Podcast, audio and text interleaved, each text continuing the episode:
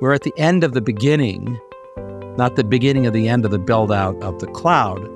The cloud, of course, is structurally different than the internet. Cloud uses the internet, just like the internet initially used telephony, telephone lines, literally used telephone lines. But we're at, we're at an inflection point in infrastructure for information that threads through everything else. It threads through not just social media, but it also threads through all the other domains of machines, materials, and services. Imagine spending an hour with the world's greatest traders. Imagine learning from their experiences, their successes, and their failures. Imagine no more. Welcome to Top Traders Unplugged, the place where you can learn from the best hedge fund managers in the world so you can take your manager due diligence or investment career to the next level. Before we begin today's conversation, remember to keep two things in mind. All the discussion we'll have about investment performance is about the past, and past performance does not guarantee or even infer anything about future performance. Also, understand that there's a significant risk of financial loss with all investment strategies, and you need to request and understand the specific risks from the investment manager about their product before you make investment decisions. Here's your host, veteran hedge fund manager Niels Kaastrup Larsen.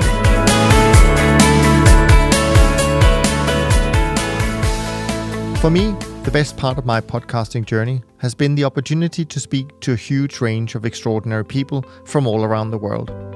In this series, I have invited one of them, namely Kevin Coldiron, to host a series of in depth conversations to help uncover and explain new ideas to make you a better investor. In the series, Kevin will be speaking to authors of new books and research papers to better understand the global economy and the dynamics that shape it so that we can all successfully navigate the challenges within it. And with that, please welcome Kevin Coldiron. All right. Uh, thanks, Niels, and welcome everyone. Um, so, we're in the midst of a revolution, but it's not the revolution you think. Ever since uh, ChatGPT burst on the scene last year. We've been swamped with opinions on how um, AI is going to change our lives, and it will change our lives, but it's not going to do so in isolation. To get a true revolution, we need advances in three different areas to happen at the same time. Number one, we need advances in our ability to gather and share information. We need advances in machines, and we need advances in materials, the physical stuff we use to make all this happen. And according to our guest today, this is exactly what we're experiencing now. So, here to explain why this is the case and some of the implications of it is Mark Mills. Mark's the author of a new book, The Cloud Revolution How the Convergence of New Technologies Will Unleash the Next Economic Boom and the Roaring 2020s. Mark, uh, welcome to the show and, and thanks for joining us today. I'm delighted delighted to join you, and uh, pleased we get to talk about the book. You, you, know, anybody who writes a book wants to talk about their book. So it's it's always a lot of work to write a book. So I appreciate that. Well, can you you know maybe just start us telling a little bit about yourself, your background, what you do for a living, and you know why you why you felt compelled to write write this book. Well, I wrote the book because I spent a lot of my life doing forecasting, like all of us do. And forecasts have a lot of characteristics that make them uh, not useful. I'll tell you about my background in a second, but people can find a lot about me, probably more than I want them to know, by going to the magic Google machine and putting in Mark P. Mills, and all kinds of stuff comes up. But I'm a, I'm a senior fellow at the think tank, the Manhattan Institute, where I, I write about and do research on technology policy and energy energy policy. It's a policy think tank. All of them are.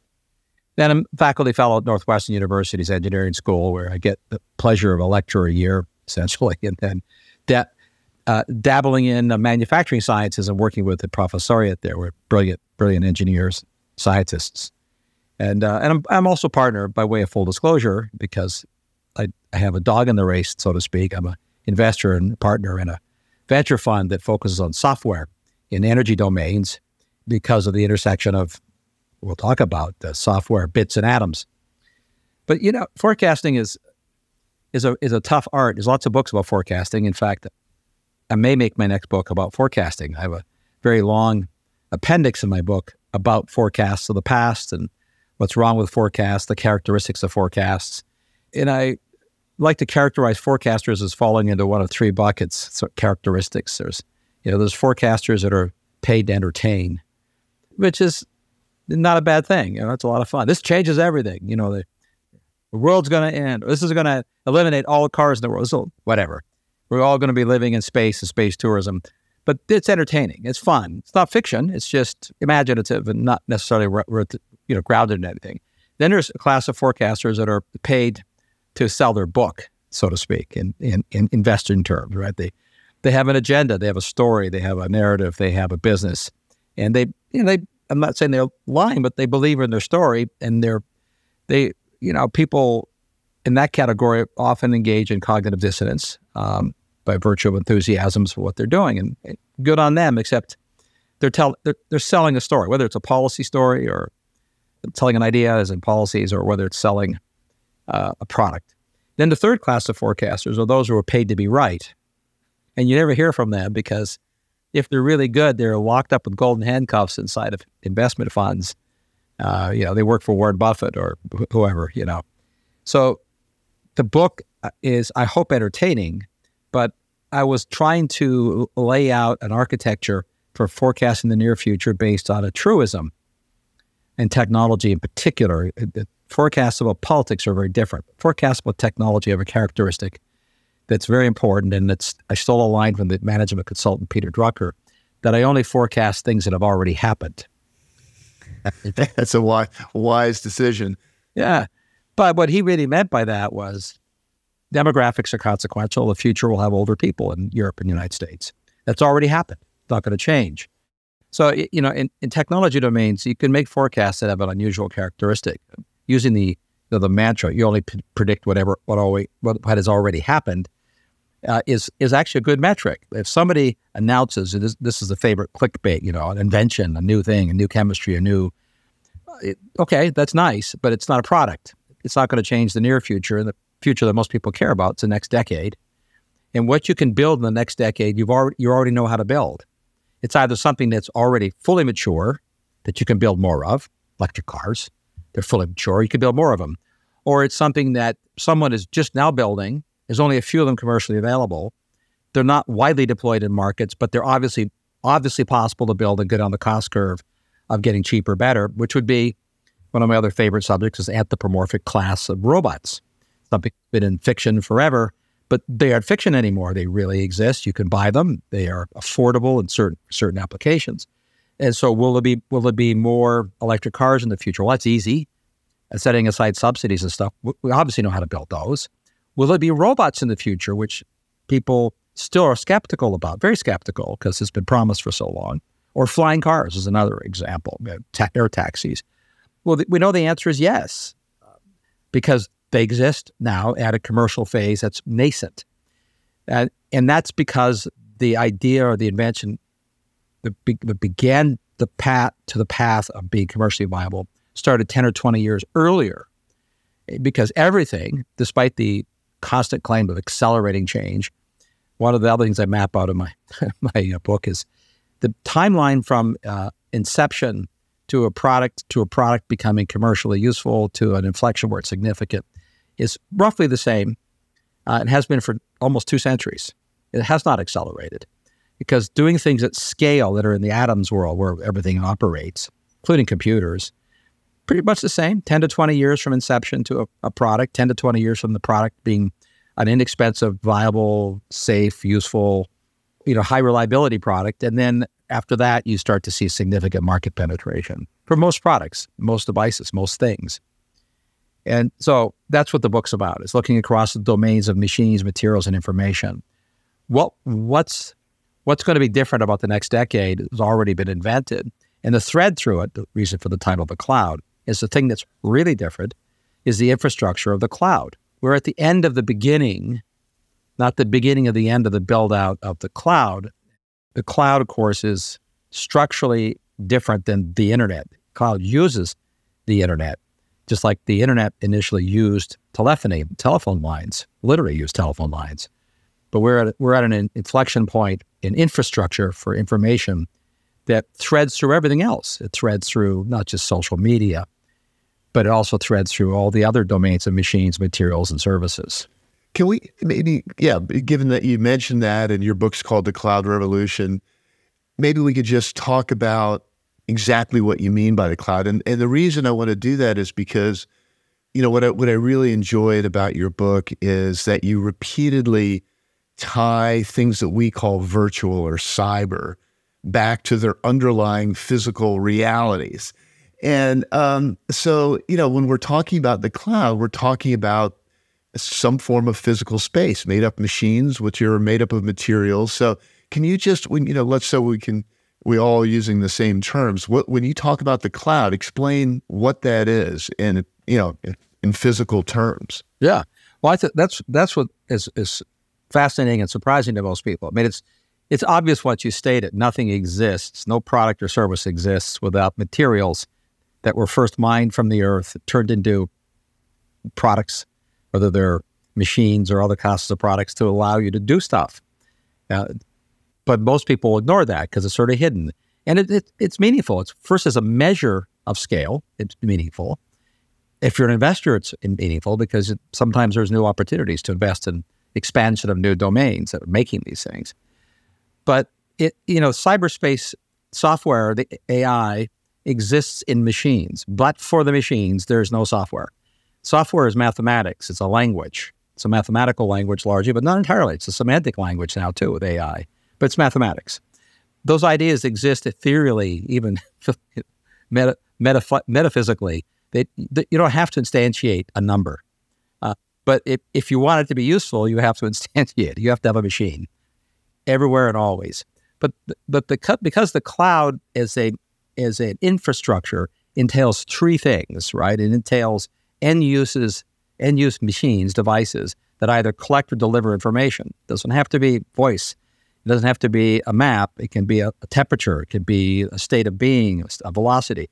But you have to have sensors at, at the end point, collecting, delivering information. Then you have to have connections from those to some processing, some kind of mediation, some, which is the data centers. But they are connected without wired and wireless networks.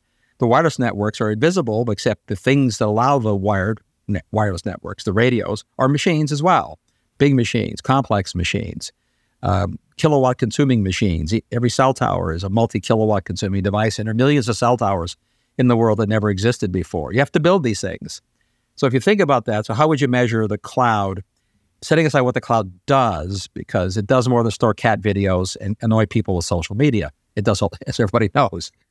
It does mapping, which is an inferential task. It provides so you know ways to get advice uh, for both both professionals and industries and medicine as well as people. You could shop in the cloud. It does lots of stuff, obviously, right? It, but a lot of it is not computation. It's it's it's and it's not communication. It uses communication. The dominant feature of the cloud of now in the future is that it does things that we, I would call inferential instead of computational. Mapping is inferential. You want to probably go here based on where you are, where you want to go, and traffic.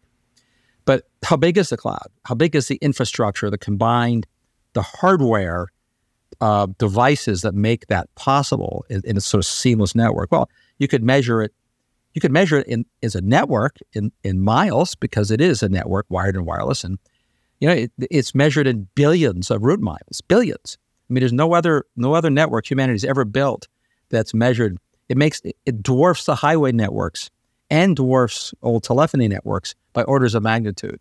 You could you could measure in dollars because in the end, money matters, right? And every infrastructure we spend money on, the infrastructure of the cloud, capital spending on data centers and on networks globally is now greater than the world's utilities capital spending on electric utility uh, networks and production. So it's already a, a bigger utility than the electric utilities of the world. You could you could measure it in buildings, which is sort of my favorite because the data centers, for those who have never seen them, are you know these are buildings the size of a Walmart, not filled with people or merchandise, but filled with you know hot silicon servers, storage devices, communications devices, and those things are just buildings full of full of machines. You could measure those in square feet, and in dollars, and in power. So, in the only analogous buildings, in, a, in a, an odd way, are skyscrapers skyscrapers uh, under a single roof can house a million square feet. So can data centers. And so if you sort of counted the world's skyscrapers, which were the icon of the technology of the 20th century, fundamentally. They came along in the 20th century, and skyscrapers were made possible by, as you started out, a confluence of technologies, electrification to make elevators, high strength steel, right, building techniques, roads, because you can't, skyscrapers not useful if you don't have roads and highways and concentrated infrastructure.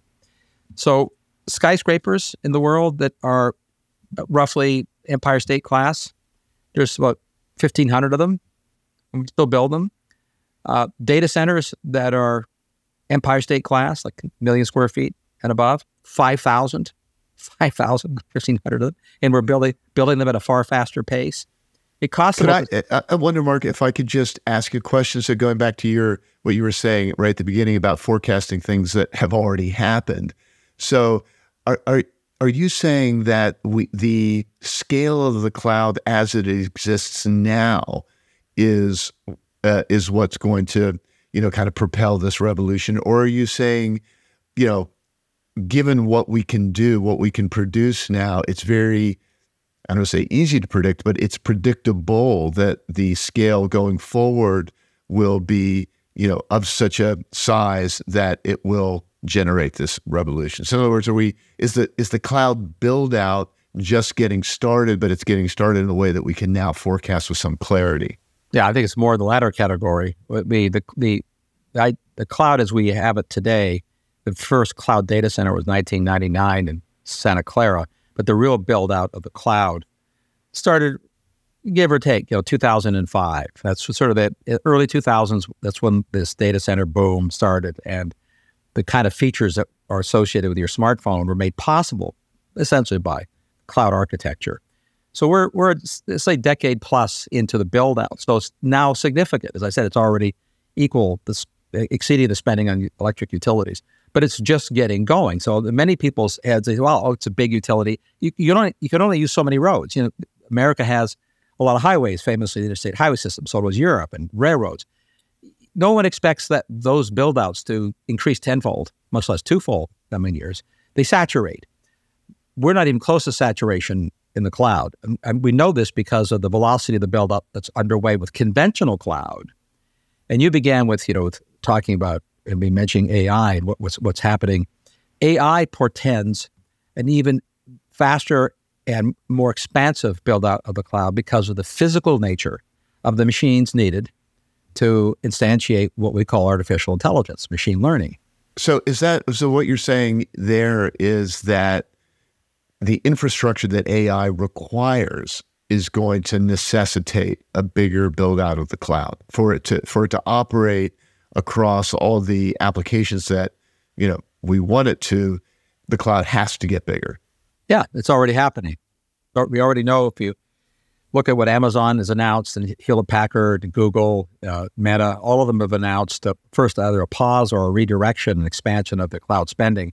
And it's not just to service you know more uses for shopping. That's that that's on a very predictable linear track now, right? The the invasion of commerce by or e-commerce there's no step function really coming that we can see. But AI, um, so most people know that machine learning, uh, both the learning and the inference require incredible compute horsepower. It's the most energy intensive use and most uh, silicon intensive use of, of computing, period, full stop. It's orders of magnitude more power and uh, logic intense, if you like, than traditional computation. Because you're, you know, to learn something, you take billions of billions of data data points, and you run a computer flat out, a supercomputer. So take supercomputer capabilities. You're not going to put a supercomputer anytime in the near future in your pocket. Now, you, your smartphone can have AI in, built into it. It does. You know, your facial recognition is is AI centric. It's not a linear function, right? Because your your face is a complex map. So it's it's a very AI kind of chip that's doing that. But to do the kind of things where everybody imagines and or is afraid of, but both or excited about, requires supercomputers. And they have to be easily easily accessible, hence networked to the cloud, and they have to be easily upgradable because the pace of change is so fast that what cloud providers do is they're continually upgrading the hardware to you know bring you next generation capabilities. But the the footprint of power and and machinery to provide the, demands that are now emerging and all the applications that people are imagining. And, you know, they're you're seeing explosive growth in both potential applications, not just things like drawing and doing movie making, but in everything from medicine to manufacturing. The IT departments of every company are experimenting with Chat GPT or the equivalent to take work and time out of routine tasks. And once they figure out that they can do it, and it takes a little time, you know, it might take another year or so before a lot of people get up to speed or two, then they'll want the service. And they're not going to get that service by and large anywhere except for the cloud. And that that's a step function as big as the advent of the cloud or as big as the advent of the internet. This is, in analogous terms, this is this is the era of you got mail. I mean, it feels like where everybody's amazed at the chat GPT in the cloud. Well, they were amazed that you got mail in AOL's early days. It was amazing. Everybody wrote about it, all kind of babbling, slobbering. Remember this? Right. Yeah everybody's blown away. But you can shop online too. You can actually see. wow. So that that level of awe for where things were then in hindsight, but that was pretty pathetic computing and uh, email service. That's analogously where we are with AI and the cloud. We're we're just entering a explosive growth era. Hence, you see this in stock prices, where whether they're properly reflecting growth or just they're whether we're going to repeat 1990 bubble, which I think probably happens, but but the enthusiasm is properly placed because it's it is a big deal and it is a structural change. It's now accelerating. There's a so much in your book. It's kind of hard to know where to drill down. But the, you know, the first part is like a revolution in how we collect and propagate information. And you know, my understanding, and tell me if I'm wrong here. Uh, just talking to people who have some um, expertise is that the AI type of uh, uh, inference, machine learning, works best on a database that's kind of curated in some sense, that that's focused on a particular, you know, collecting a particular type of data. Obviously, the cleaner, the better. So, is, is there a, in some sense, a kind of a downside to this, um, to connectivity, in that you know you've got AI type logic operating across, you know, vast data sets that include a lot of garbage. Um, you know, the, the, the quote unquote internet being being the most example. So, are, are we going to see the advances coming as we kind of segment data into kind of use specific areas, and that's where we really get the advances. Yeah, a lot, of, a lot of social garbage, as you. It's not just.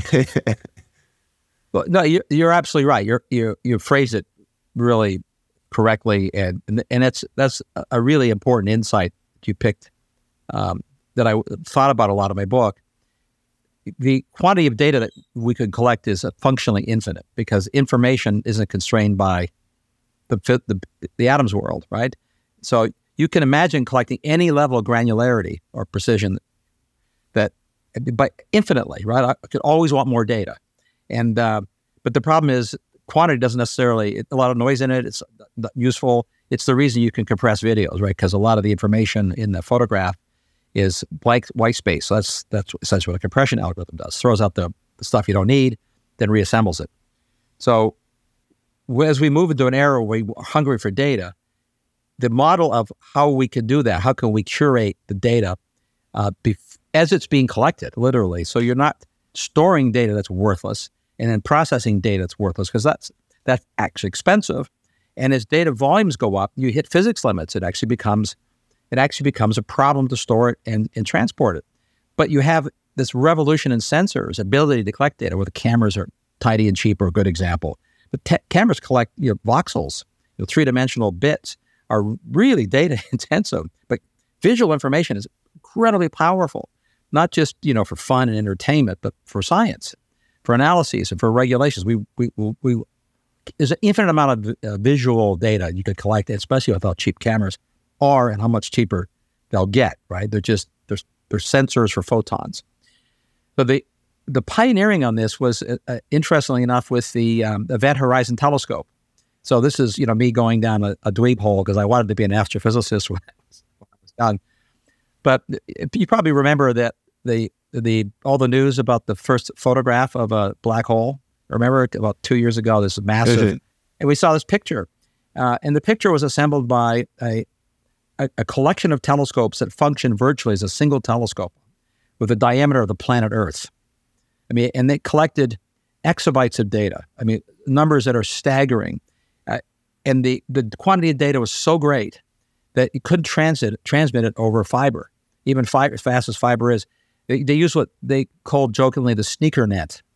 The data were collected on hard drives and carried people in airplanes. to the central collecting computer, right? So this is the mag. So astronomers have been trying to figure. That's old school, going back to having floppy disks and uh, putting. they carried, you know, cases full of hard drives to the because transmitting a hundred exabyte, a hundred petabyte file, hundred petabytes is in astronomy is a small file. takes twenty years to transmit a hundred petabyte file on the high speed fiber. Twenty years. you just leave it in the hard drive and carry it in an airplane. You're there in two days, right? But what, what astronomers have, and researchers have been trying to figure out is, is, is, as data are collected, you can use AI and algorithms to, as you're collecting it, make a determination of whether what you're collecting is noise or garbage. So you don't sure. store garbage, you don't store noise. So you you do it. You're not doing compression in the old sense of the word. You're doing like filtering, filter, but it's not. But it's a smart filter, and it has to be an AI centric filter because the nature of what you're filtering is going to dynamically change. So you essentially have to have a filter that's uh, self aware of the mission it's on. And it may be collecting data that you'd say, I wish I had it because it would be useful for something else. That's irrelevant. It's not useful. It'd be like your doctor collecting data about temperatures outside. What the hell do you care? It, you, want, you want to focus on your personal body temperature, not the temperature of the room or the building. So that kind of focus, to your point, is possible uh, with the uh, application of, if you like, end, end use AI that's now curating and and determining what's noise and what's not noise. And then you're using AI at the other end, where you're now taking a curated, it's already a self curated, call it naturally curated, curated. No, it's done through AI, the front end, uh, data set, which allows, even, even though I still need a supercomputer, I'm now dealing with, I'll, I'll pick a number, a 10 petabyte file instead of a one exabyte file. And an exabyte, as you know, is a thousand, thousandfold more than a petabyte. So you, you've now changed the compute cost by a thousandfold to do something magical through the application of AI.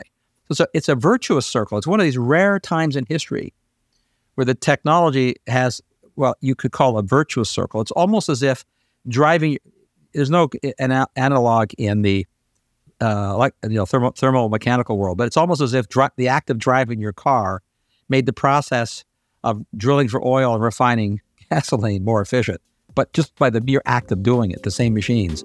And it doesn't. They're independent magisteria, right?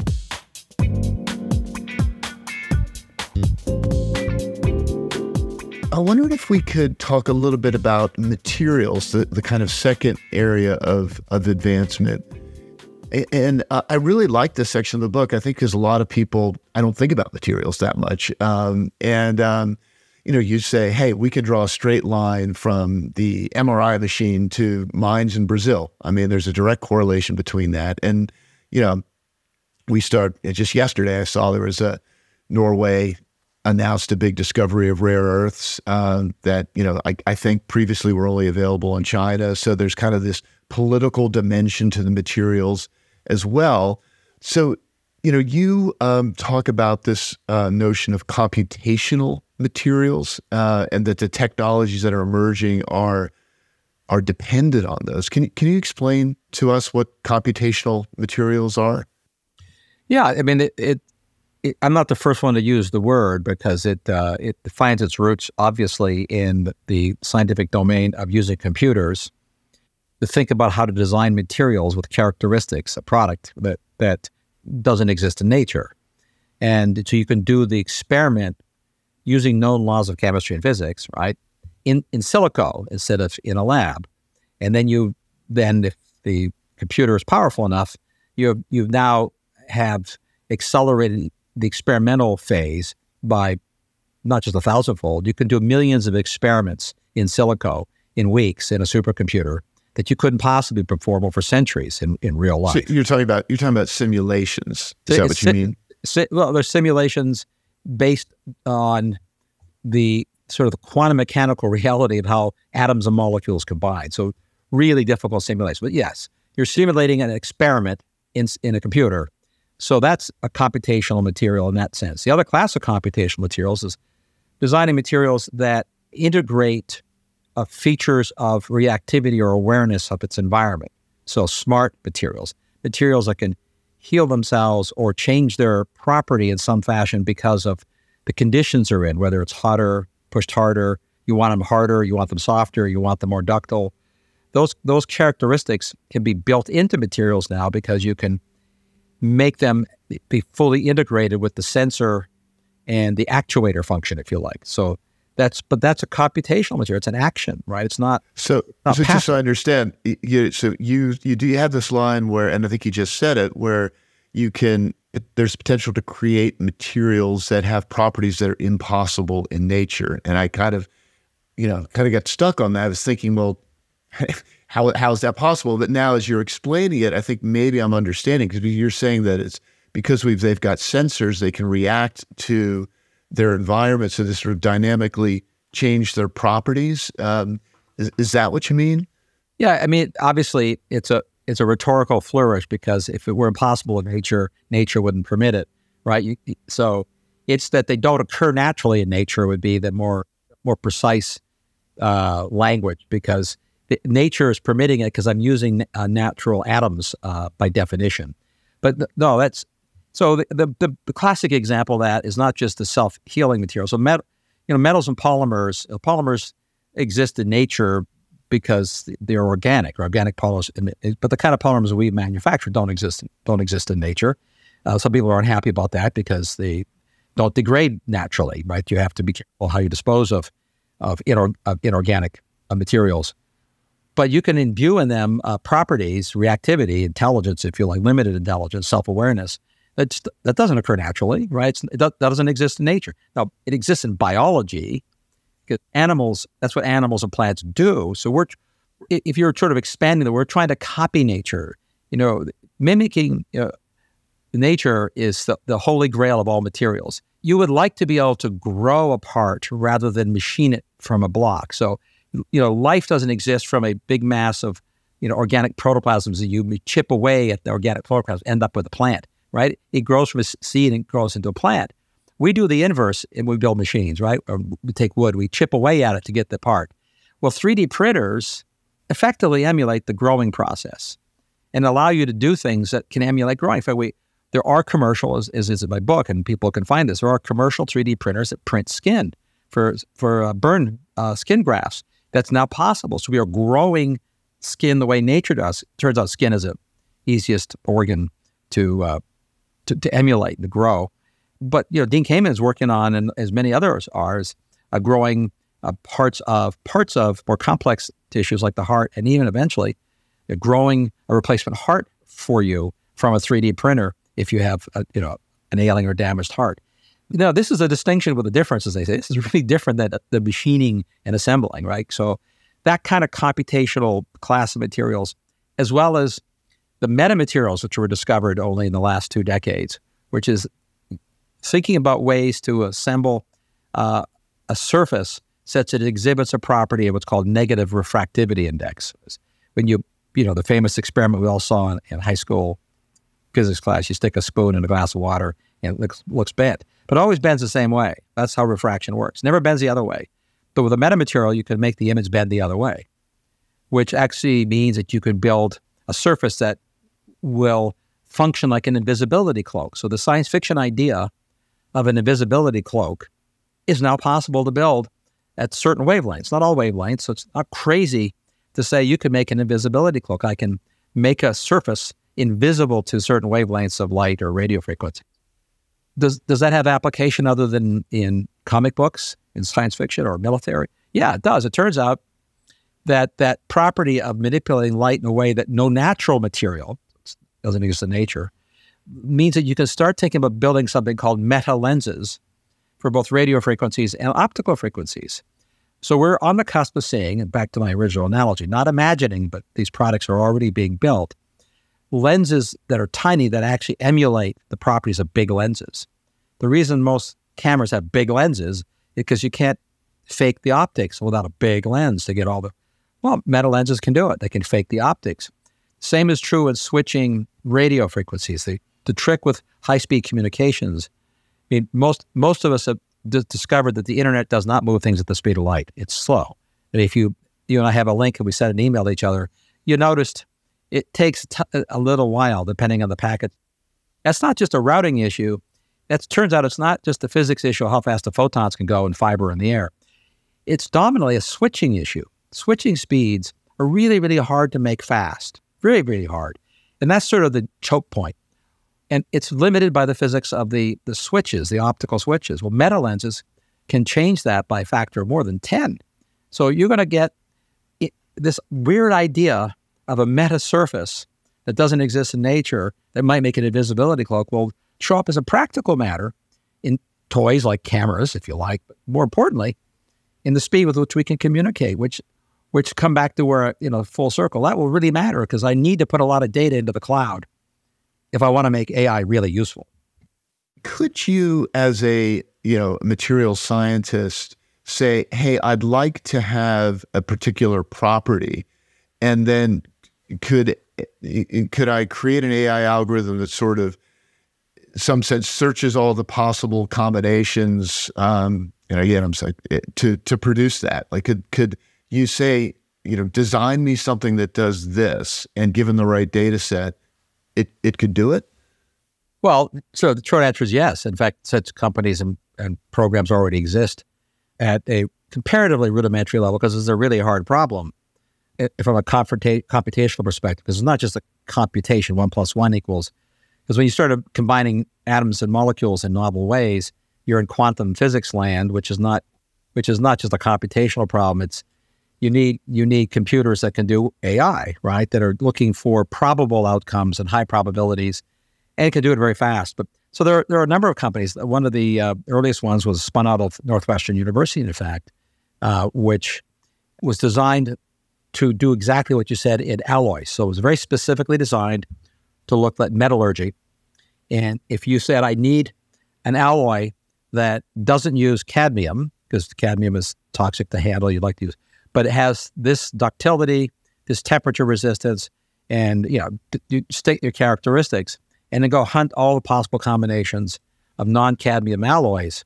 Again, that's the in, in, in silico experimentation based on you know novel co- uh, combinations. And of course, what AI does, which is different than computation, when you program the original computers to do chess, what they were doing was try to program all future possible moves because it's a statistically limited number of moves. It's a big number, but it's pretty limited.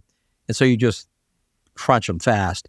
AI doesn't do that, right? AI AI does much more more akin to the learning that we do. It looks at different probabilities and different combinations that might not be obvious to to, to you or to the AI at the outset. That's not to say it's a big deal. It's self-evident. You're you're a, car designer or a pharmaceutical designer, and you you want to be able to ultimately ask the question: I need a product that behaves like an aspirin, but for this cohort of patients, this side effect wants to be avoided. I believe that the thing that causes side effect in the drug is this with this biological function. Go go find something, right? And some of that was already done, by the way, during the, the evil lockdowns with uh, the Otis uh, COVID pandemic uh, data lakes were created by a group of companies and uh, be offered for free to uh, clinical researchers to come up with both new vaccines and also new therapeutics. And a number of novel um, therapeutics were discovered that way, and they're in clinical trial now. So you still have to go through. Ultimately, you can even fake the clinical trial in silico. You can say this is what a person would react like and do all that. So called digital twins. That's really, really hard. We don't have the computers to do that yet, but you can do some of it through the merging of bits and atoms. Uh, as, as you know, I put it in my book. This one of the things that you do is you put the relevant tissue that you're worried about being impacted, the real, the real lung tissue, the real heart tissue, on slides, and you make a slide matrix of tens of thousands of slides, and you, you, you use both AI and a computer and actual biological cells, which is done today routinely to look for first order effects, toxicity effects, for example. Those things are real, already happened, back to my core thesis. So it's not hard to imagine them getting more powerful if you believe computers are getting more powerful still. And Moore's law is not over, and it's not. I mean, all the hype of Moore's law is ending. Oh, yeah, sure. Eventually, there's always limits. We're we're a long we're we're many generations away from the end of, of Moore's law. I wonder because we've got maybe 15 minutes left to talk about the second part of your book, which is probably the the the part that most people are, I guess, concerned about, uh, worried about, and you you have an optimistic take, right? The, the subtitle of your book is "Hey, it's going to be the Roaring 2020s," and um, I, so I wanted to get into that a little bit. You know, I, am uh, nerdy enough to have um, a favorite or a group of favorite economists that I like to follow. One of them is this guy, Andrew Smithers, who I've known for a long time. And, you know, he, he his take is, hey, the, the issue we've had is, or, you know, it's not that, hey, we need to worry about robots taking our jobs. It's actually, we're not very good at getting the most out of the technology we already have. So if you look at the productivity numbers in the last decade or so, you know, we've been below average um, almost for the last 15 years. And so his thing is, hey, we're not getting as much out of the technology that we already have. why do you think, you know, it's going to be different? Why are we going to be able to get more out of technology going forward than, than we have had success doing in the, in the recent past? I'll, I'll, I'll use my the same metric as that all along because we're already doing that, but only at limited scale and deployment. So the ability to get more out of what already exists, the n- machines we know how to build, but make them more productive. How people operate with the machines, right? Because people have to, whether you think there's more or fewer people, doesn't matter. There's still, there's always some point, there's an intersection of machines and people. How effective that interaction is, is uh, these boys correct. What happens, and this is no knock on economists, but I do knock the economists occasionally. I like to point out that economists are, are only marginally good at building models to predict what's already happened and rarely demonstrated ability to predict anything that's going to happen when it comes to technology. So they don't they're not really good at predicting dislocations. But they are correct that we you know new technologies go through these phases of um, of maturity where they change things a lot initially once they're once they're commercially viable. So this is the first order problem is that economists look at things and say, I don't see any benefit for that technology. Well, it's because it's it, used in a de minimis way, and there's a learning curve, simplistically put, for all technologies. And then you get this r- big ramp. So uh, robots in car factories are a classic example uh, that did welding. The first robot, the Unimate in 1962, um, uh, profoundly improved the productivity of General Motors Lordstown factory, and everybody copied it because – it was the most productive factory in the car world because it implemented that class of robots. Well, we've we've wrung a lot of capability out of that. It's Alma asymptote.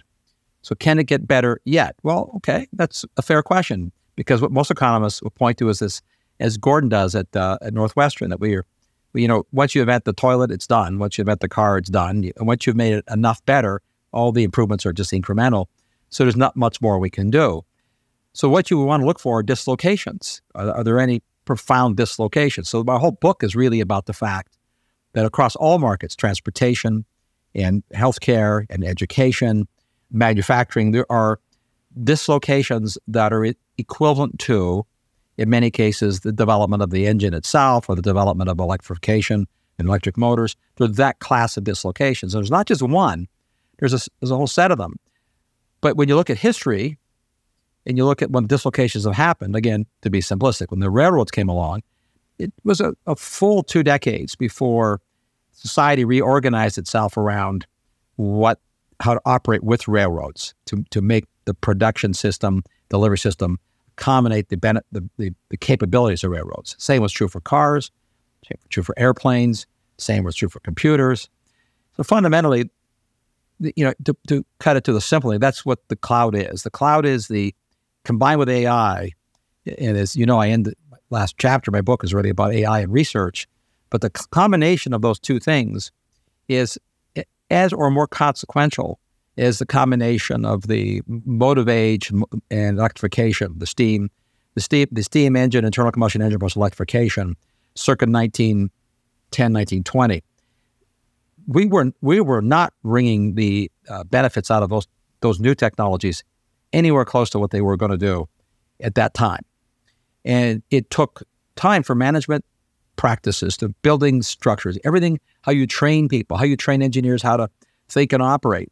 So if you talk to students today in a in a any engineering discipline about what they're going to do with the tools they have available, you see a sea change from what you would have talked to them 10 years ago. But those students are just now entering the workforce. Management practice are just now adjusting. Can you can you give me an example of that? Like I'm curious. I mean, it's a specific example of how someone you know, as one of your students, engineering students, now would th- think about using these tools compared to say just a, a decade ago, a 30 year old.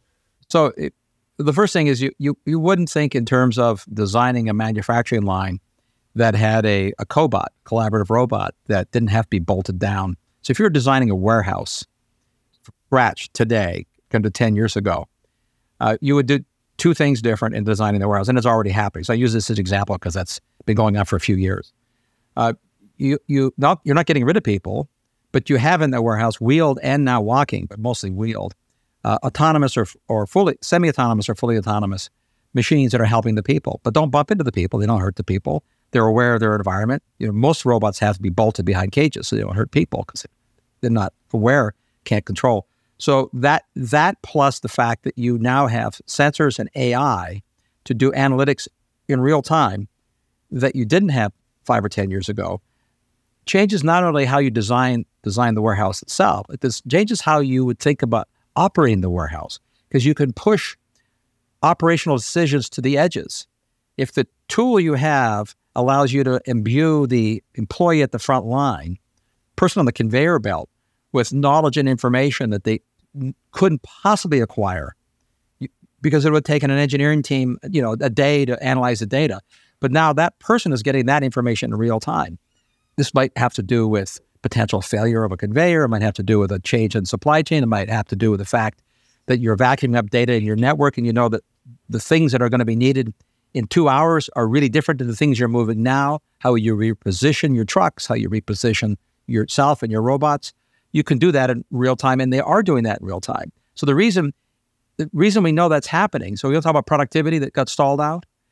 Compare the economic productivity of delivering a package after you ordered it on the magic internet 10 years ago to today. Why is it that everybody, not just Amazon, can deliver stuff to you in a day or hours? What's different today from five or 10 years ago with that, that to say it's more productive is a, a profound understatement. Productivity is a measure, right, of uh, same or more output with fewer inputs. Productivity of delivery of packages because of the combination of AI and the and the, the robotization, if you like, of the warehouse infrastructure, is what's delivered to you this incredible increase in productivity of delivery of packages. That's what will happen in the in the delivery of goods and materials to manufacturing plants. That's coming next. It's already starting, but it's harder because the problems are actually much more complex if you're making a car or making an airplane or making a pharmaceutical than they are to deliver a package. But the same modality for the same engineers working in those domains is coming is coming to them. So how do you predict where it'll happen next? Well, not that easy, you know, because that's that you, but you know it is happening because it's already happening in some domains and because the capabilities are getting cheaper fast oh, just going back to your, you know, delivering stuff because I think that's something that's salient to everyone. I mean, you talk about, I think you said eighty percent of the time a, a driver is is it um, out of the car, right? And so, you know, if you can have robots that can, you know, do that last leg, that last fifty feet, um, then all of a sudden you you get something that's even more efficient than than the gains we that that we've seen. And, and as you said, that that's on its way. Well, I think there's a, the, the, so, the, the social one is always interesting about new technologies. Uh, but the, the experiment that's been undertaken but not been deployed is you have the human or or a anthropomorphic robot.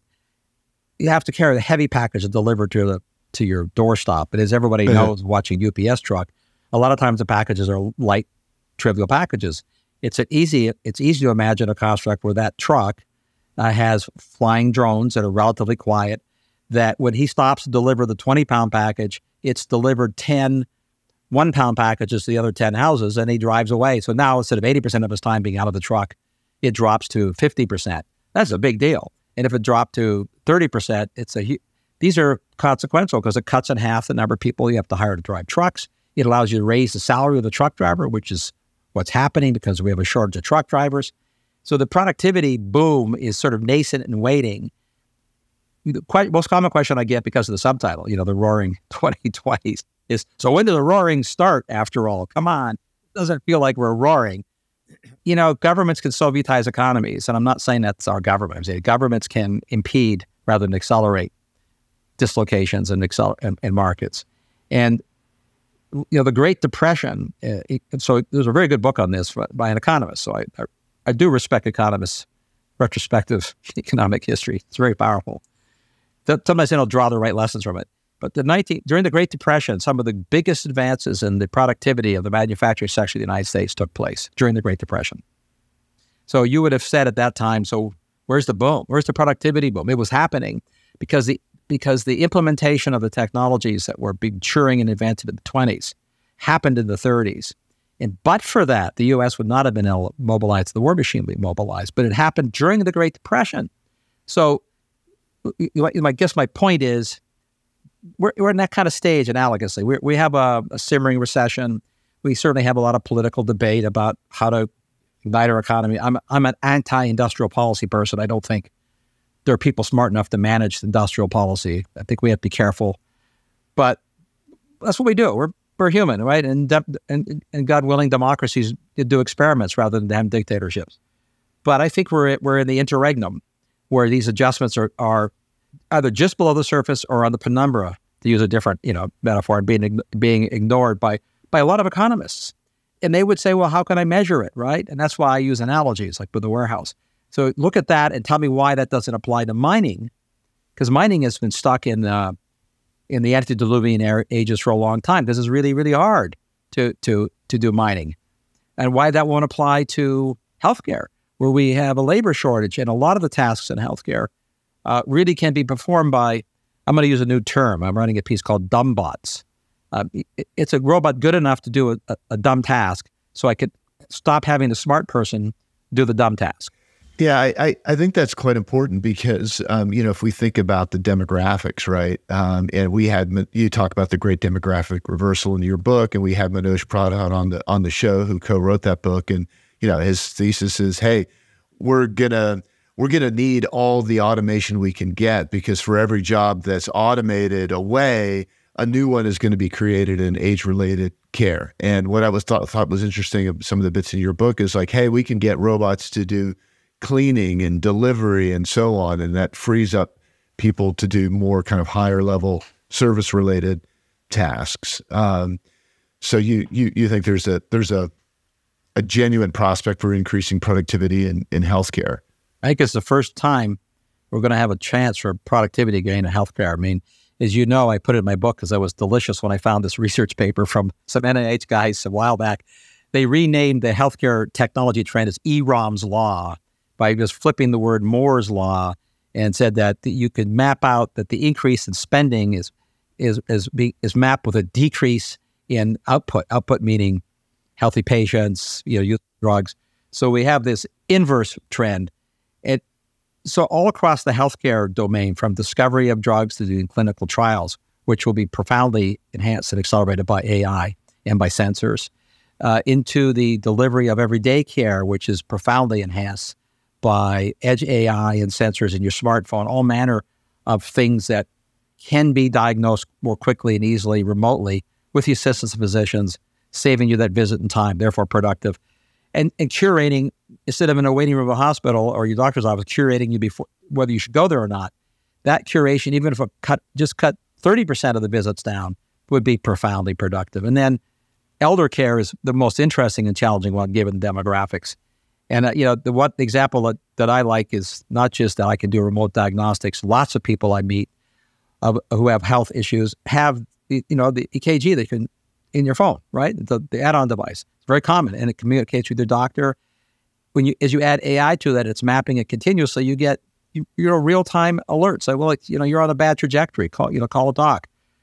And even the cleaning thing. I mean, look, Rodney Brooks had a great line saying that it's far easier to train a robot to do a lawyer's job than it is to do a plumber's job And that's true because AI in a machine doesn't have to do any manipulation. Uh, is is turned out to be easy. A lot of lawyers, there, you know, a lot of law firms don't have fewer lawyers because that job's been automated. But folding laundry turns out to be a much harder uh, cognitive task and mechanical task than anybody realized for robots.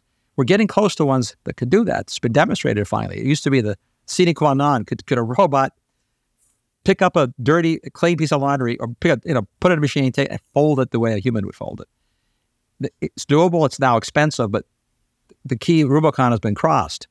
Uh, the, the, the doable uh, machines that can do that. Um, so what does that mean? Well, like, you want people to be able to live at home, not in institutions, as long as possible. And a lot of the tasks that people have trouble with as they get older are mechanical tasks. You know, opening things, picking things up, moving things around, cleaning. It sounds sort of science fiction esque and dystopian to say robots will do that. Well, they're already doing it in as many applications on a limited basis we see the kinds of anthropomorphic machines that Boston Dynamics and Agility robotics make. These look amazing to us today. I'll use my history again. Well, people were amazed at the first cars in the 1890s. They were blown away. Look at technology. I mean, from our perspective, we think they're kind of goobers. I mean, that was obviously not an advanced car. It was pretty amazing. Well, robots are, I guess, they're not 1890s, but I would put them pre Model T. We haven't seen the Model T robot, but this is a prediction I, I made then, and I'll, I'll, I'll say it again. We will see a Model T robot. We will see a, a, a robot that was functionally equivalent of a Model T robot. Uh, that is, will have widespread use across many applications. Uh, will probably, probably first in elder care areas. Probably. That's interesting. You and um, I think we will uh, we'll wrap it up now. But you have this great line in the book where you said, you know, if inventors of cars had asked people riding horses what they wanted, they would have said a faster horse. yes. You know, it's like it's uh, it's difficult to imagine a future that's vastly different from our own. And um, you know, if you're if you want to try to do that, uh, I think this book is a really good place to start. It's called The Cloud Revolution, um, and its author is Mark Mills. Uh, so. Mark, I really appreciate you taking the time. We've only just literally scratched the surface of a lot of the stuff that you cover in the book. Um, so thank you for uh, thank you for helping us understand a little bit, and uh, really wish you all the best. Well, thanks thanks for the platform to expatiate on my optimism that we'll get through the dark days and have a bright, booming future. It's still possible, but you have to ha- have to be- believe it's possible, not not in a science fiction way. You have to believe it's possible, which makes it worth you know fighting for and living for. But but thank you, I appreciate it very much. Well, that's great. And um, with that, we're going to uh, pass it back over to Niels. Thank you so much, Mark and Kevin, for a very enjoyable conversation on a topic that is likely to dominate for some time to come. Most of the talk we hear on mainstream media about technology's impact on the future just focuses on AI. But Mark really helped me see that AI is only a part of the story. We're also experiencing a revolution in machines and materials. And it is the convergence of advances in information, machines, and materials that is both powerful and underappreciated. He believes this type of convergence hasn't happened since the early 20th century. It's obviously nice to hear someone like Mark who is so optimistic about the future for the economy, and especially because everything he forecasts is based on technologies that already exist. It was also interesting to learn how large the physical footprint of the cloud is. A cloud data center has as much physical space as the Empire State Building, and there are 5,000 of them already in the world, and this number is going to get much bigger. And it was also fun to hear about some of the stranger things we're going to see, like materials that can bend light in a way that makes them invisible. But I guess we won't really see that one. Anyway, that's it for today. Make sure you go and follow Mark's and Kevin's work, as well as getting a copy of their books, because as you can tell from today's conversation, some of these ideas and topics are not being discussed enough on mainstream media. From Kevin and me, thanks so much for listening. We look forward to being back with you on the next episode. And in the meantime, take care of yourself and take care of each other. Thanks for listening to Top Traders Unplugged.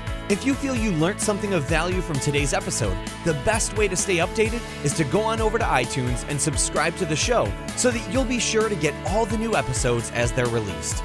We have some amazing guests lined up for you, and to ensure our show continues to grow, please leave us an honest rating and review in iTunes. It only takes a minute, and it's the best way to show us you love the podcast. We'll see you next time on Top Traders Unplugged.